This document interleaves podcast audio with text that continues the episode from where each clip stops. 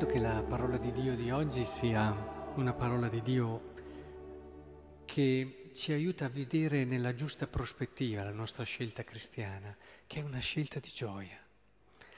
E, ed è importante che abbiamo questo criterio come verifica delle nostre scelte costantemente.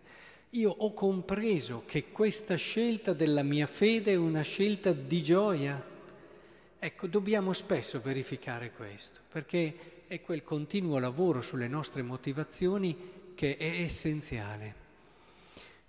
Tenete presente questo, chi semina scarsamente, scarsamente raccoglierà e chi semina con larghezza, con larghezza raccoglierà, dice la seconda lettera ai Corinzi che abbiamo appena ascoltato.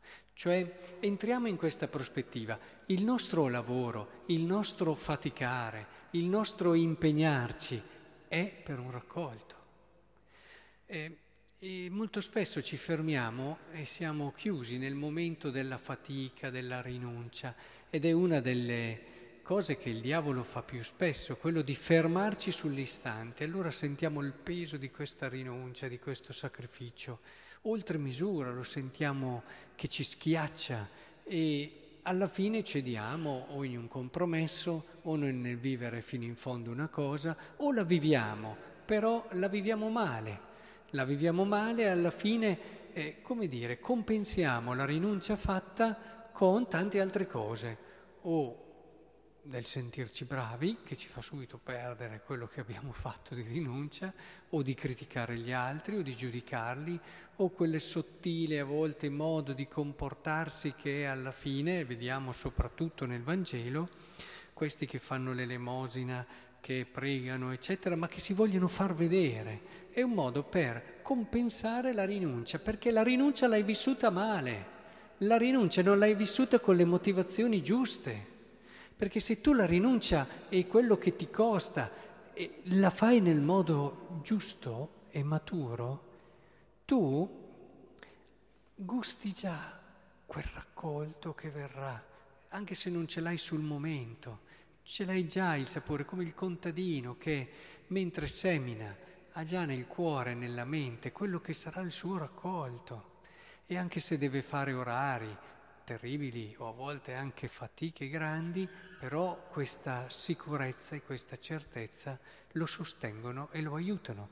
Ma poi non è solo da mandare in futuro. Certo, ci sono alcune situazioni nelle quali vivere la legge di Dio ci costringe a delle rinunce che sul momento non è che sentiamo tanto eh, il beneficio nel senso di gioia, ma, e quindi le abbiamo solo come speranza, però già l'attesa di una gioia è gioia, la certezza, la sicurezza che ci sarà una pienezza è già gioia. Insomma, quello che dice anche il Salmo. Beato l'uomo che teme il Signore, nei suoi precetti trova grande gioia. Eh. La legge di Dio, i comandamenti di Dio sono per la nostra gioia, non dimentichiamolo mai.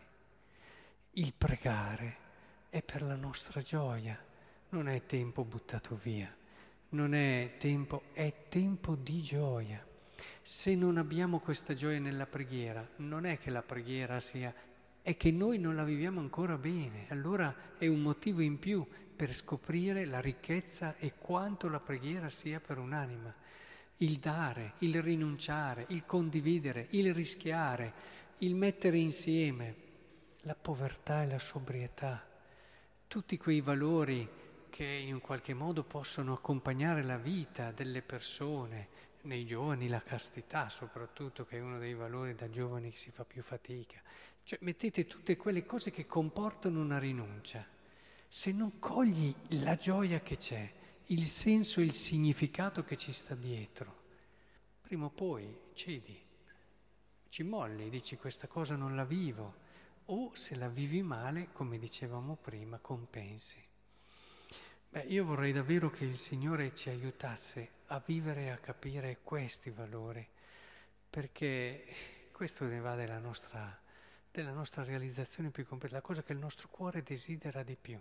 Sono tanti, sapete, i cristiani incompleti, cristiani un po' lì, che poi, certo, il Signore ama nella sua misericordia Questo però non toglie che se il Signore ha misericordia noi abbiamo perso qualcosa.